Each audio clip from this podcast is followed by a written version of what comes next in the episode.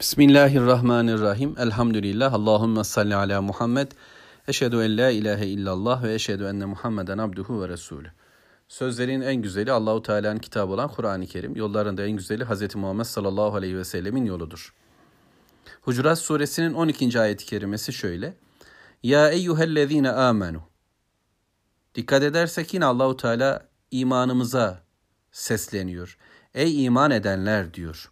Allahu Teala Ey iman edenler dedi. La tukaddimu beyne yedeyillah ve rasuli. Ey iman edenler dedi. La tarfa vesvatekum fevga savtin nebi dedi. Ey iman edenler dedi. İn ca'akum fasikun binebeyin fetebeyyenu dedi. Yine Allahu Teala ey iman edenler dedikten sonra alay etmeyin, kötülemeyin lakap takmayın dedi ve şimdi Allahu Teala diyor ki ya eyyühellezine amenu. İman edenlere sesleniyor, imanıma sesleniyor. İmanlıysam dikkate alıyor. Lebbeyk diyorum. Buyur Allah'ım. Emrine amadeyim. Sözünü dinlemek için buradayım. Kelamının karşısındayım. Bütün varlığımla, bütün benliğimle, akıl ve duyularımla, her şeyimle sana amadeyim Rabbim. Bugüne kadarki yaşadığım hayat neyse ne. Şimdi değişmeye, dönüşmeye, başka olmaya, imanımın gereğine dönmeye hazırım Allah'ım. Buyur Rabbim. Sen şerefli bir şekilde bana sesleniyorsun ve bana şeref veriyorsun. Çünkü senin sesine ulaşmak, senin sesin tarafından değerlendirilmek ne güzel. İman edenlerden olmak için çırpınacağım. Bu sese e, kulak verenlerden, bu sese buyur diyenlerden ve Allahu Teala'nın da bu kabul edişimi, onun seslenişi kabul edişimi eğer kabul ederse Cümlem çok tip oldu. Allahu Teala sesleniyor iman edenler diye. Ben de buyur diyorum. Allahu Teala benim bu buyur değişimi, Rabbim emre amadeyim değişimi kabul ederse benim imanımı kabul etmiştir. Dolayısıyla bu büyük bir şereftir. Rabbim şeref veriyor, sesleniyor ve ben bu şerefi kabulleniyorum ve bu şerefi eğer kabullendiğim Allah katında da değerli olursa bakın bizim güzelliğimize, bakın bizim varacağımız yere. Şimdi Allahu Teala benden istekleri var. Okuyan her Müslüman da böyle hissedecek. Bundan önceki ayet-i kerimede üç günahtan vazgeçmemizi istedi Allahu Teala. Ve bu ayette de üç günahı Rabbim ifade edecek. Ya eyyühellezine amenu çtenibu kethiran minaz zan. İnne ba'za zan ism. Ve la tecessesu ve la yagteb ba'dukum ba'za. Ey iman edenler, zannın çoğundan sakının. Zandan sakının. Zannın pek çoğundan sakının diyor Allahu Teala. Vazgeçin. Zannetmeyin. Kanımca, sanımca demeyin. Çünkü inne bazı zanni ismin. Zannın bir kısmı günahtır. Hüsnü zan vardır. Güzel düşünmek gerekir. Allah hakkında, kulları hakkında hüsnü zan edeceğiz. Peygamberi hakkında hüsnü zanda bulunacağız. İyi düşüneceğiz. Zaten Müslüman güzel olana talip olandır ve Allah'tan da güzeli ister. Rabbena atina fid dünya haseneten ve fil ahirete hasene. Biz iyiliği istiyoruz. Zannımızda da yani düşüncemiz, içimizdeki beklentiler, kalbimizdeki tasavvurlar ve anlayışlar bunlar Allahu Teala'nın istediği şekilde olsun diye uğraşırız. Biz Rabbimize karşı bunu taşıdığımız gibi Allah'ın kulları karşısında da böyle dururuz. Onlarla ilgili düşüncelerimizde hayır vardır, iyilik vardır. Hele müminlere karşı durum böyledir. Çünkü zannın yani zannetmenin, düşünmenin, bir takım fikirlere ulaşmanın kendi hayalinde, kendi kafasındaki kurguların oluşturduğu eylemlerde sakatlık olur. İnsan kendi kafasında bir şey kurar kendince deliller toparlar. Bir yere oturtur. Karşıdakinin tavırlarının şu şu amaçla yapıldığını düşler, düşünür, hayal eder. Böyle karar verir ve bununla hareket eder. Bu onun kalbindeki aslında bir duruştur, bir histir. O bu hissi alır, bir zihniyet, bir düşünce, bir saplantı haline getirir. O bunun için yaptı.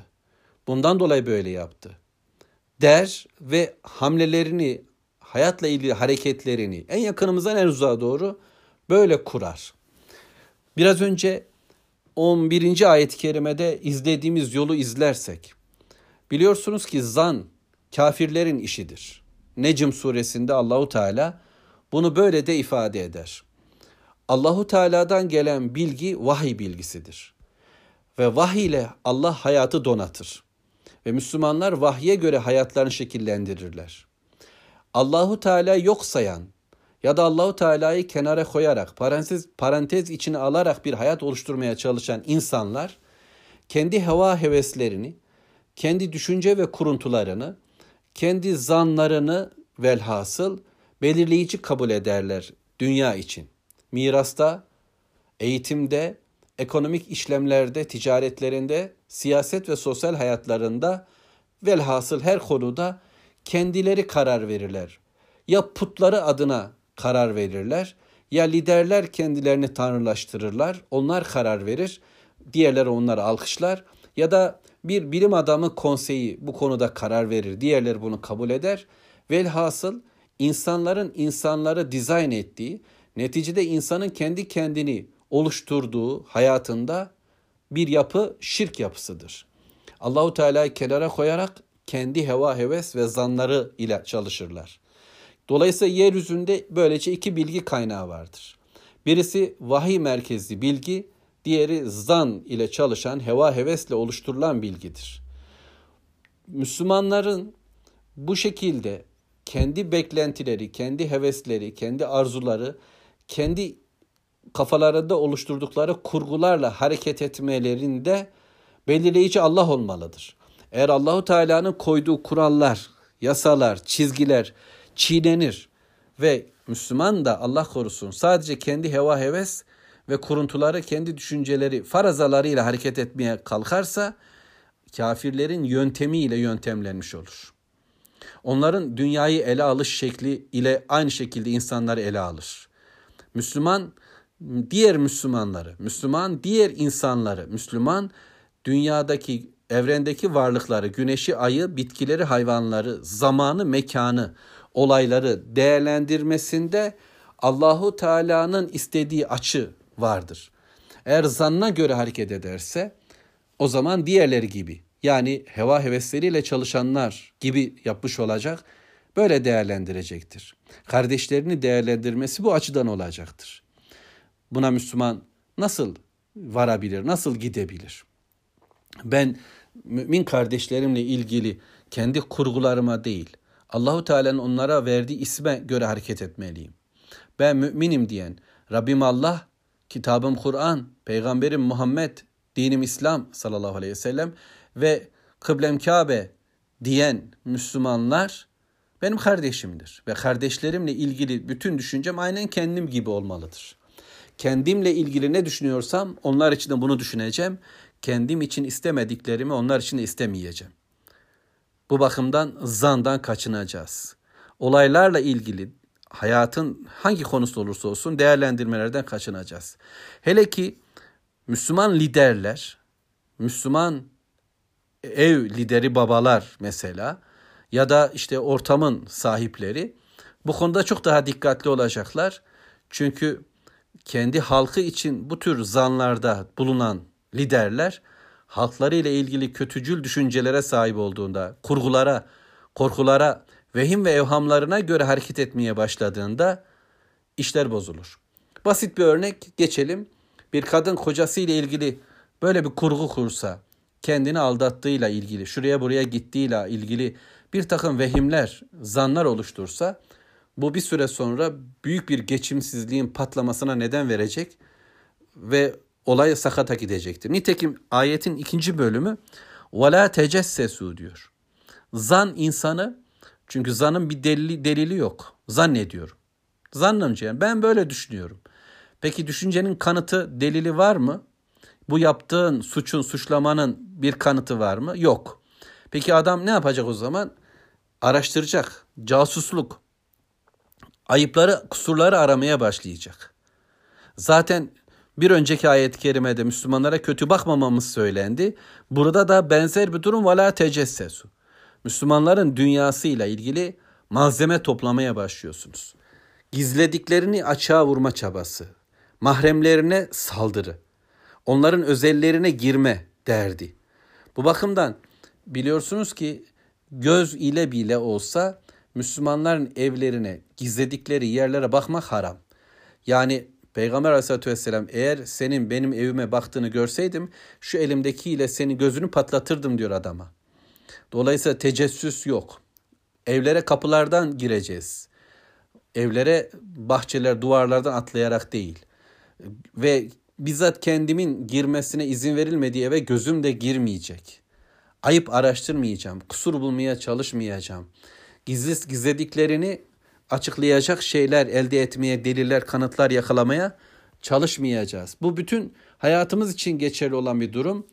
Biraz önce söylediğim gibi kafirlerin Müslümanlar arasındaki düşüncesi de böyleydi.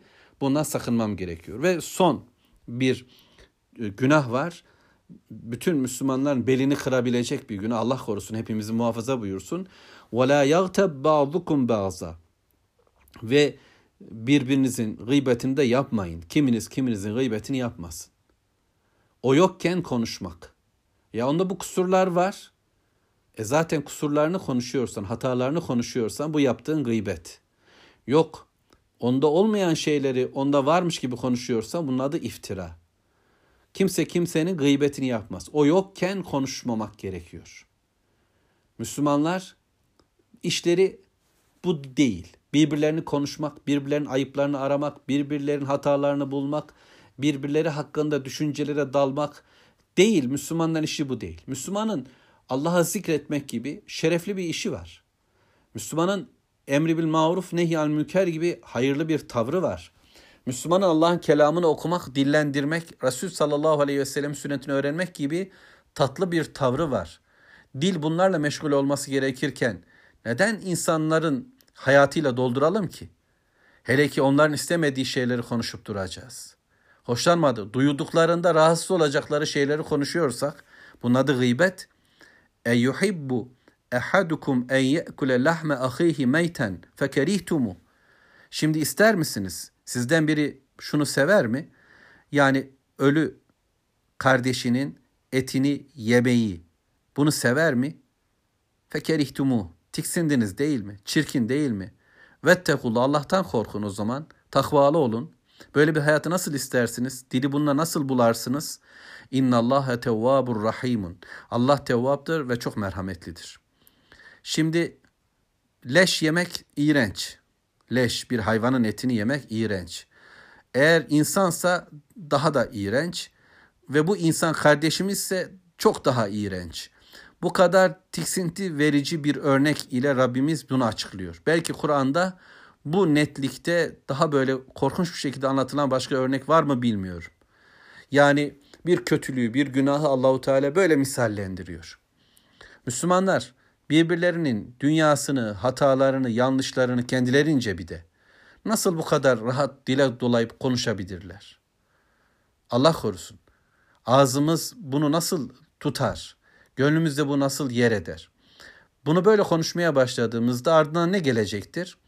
Ardından kin gelecek, intikam gelecek, kibir gelecek vesaire vesaire. Artık yol bitmez. Allah korusun.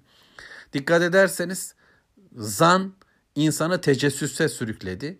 Tecessüs yani bulduğumuz e, bir takım bilgiler illaki dilden çıkmak isteyecek.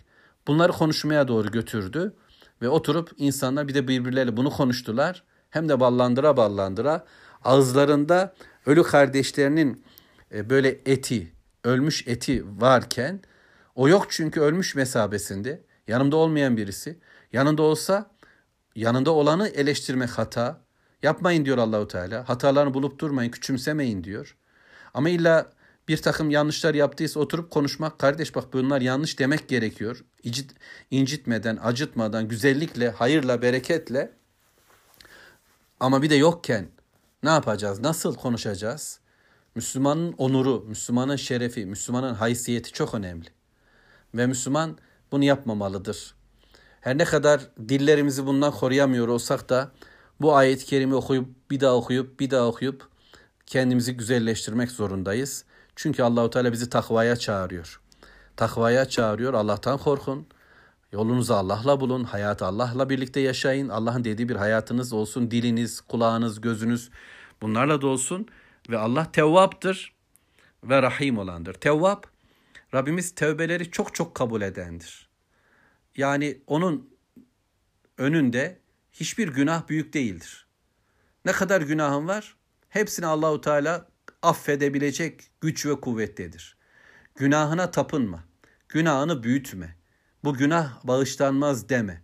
Tevbe et. Takvalı ol. Dön, ıslah et dilini, kalbini, zihnini. Allah tevbeleri kabul edendir. Allah'ın kulları çoktur. Ve Allahu Teala'nın günahkar kulları da çoktur. Ve Allahu Teala bütün günahkar kullarını affedecek kadar da güç ve kuvvet sahibi yetkilidir. Merhamet sahibidir, mağfiret sahibidir. Seni mi affedemeyecek? Nice yanlışları olanlar Allahu Teala bağışladı, affetti. Seni mi bağışlamayacak? Ve dön o zaman bundan vazgeç.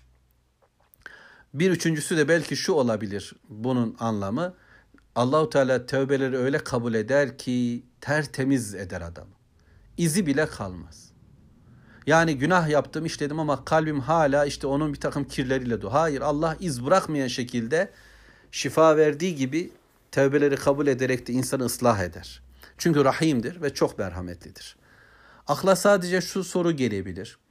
Özellikle kul halkını, kulların durumunu ilgilendiren bu konularda tövbelerimiz nasıl olacaktır? Eğer özellikle gıybet konusunda bulduğum bilgileri paylaşmak isterim. Eğer gıybet ettiğimiz kişiye gıybet ettiğimiz konuyu söylediğimizde daha da kötü sonuçlar verecekse biz onun hakkında istiğfarda bulunacağız. Yani arkasından konuşulan kişiyi sonra konuştuğumuz ortamlarda eğer bizden birden fazla kişinin olduğu ortamlarda konuştuysak anacak, tövbe edecek ve diyeceğiz ki o çok iyi bir adamdır. Çok hoştur diyecek. Onun hakkında güzel sözler söyleyecek. istiğfar edecek. Allah'ın bağışla beni diye affedeceğiz. Kendi af dileneceğiz ve onun da affedilmesi için çabalayacağız. Ya Rabbi ne olur onu affet. Böylece içimde gıybet, tecessüs ve zan sonrası oluşan sevgisizlik, aşağılama, ayıplama ve lakap takma sonucunda oluşan e, ona karşı olan öfke sevgiye dönüşmelidir. İçimizde bu sevgiyi yeniden yeşertmeliyiz. Çünkü bunların hepsi sevgiyi öldürür. Oysa Müslüman Müslümanın kardeşidir ve onu sevmek durumundadır. Sevginin bittiği yerde tevbe de yeşermez. Tevbenin oluşabilmesi için Müslümanın Müslümanı yeniden sevmesi gerekir. Falan mahalledeki Müslümanları severken evdeki kızını, evdeki oğlunu, evdeki gelinini, damadını, evdeki kayınpederini, babasını, kaynanasını sevemiyorsa insanlar burada büyük bir yanlışlık söz konusudur. Kenya'daki fakirler için ağlayan göz, Konya'daki insanlar için ağlamıyorsa burada nasıl bir gariplik varsa. Öyleyse ne yapmamız gerekir? Tevbeyi, tevbeyi önce kalpteki imanı yeşertmekle başlamak gerekir. Tevbemiz kalbimize yeniden imanı tahkim olmasıyla olacaktır. İmanı bir daha bir daha hatırlatacak olan şey de Allah'ın kelamıdır. Çok okuyoruz. Bunu okumaktan vazgeçmiyoruz inşallah. Velhamdülillahi Rabbil Alemin. Allahümme salli ala Muhammed.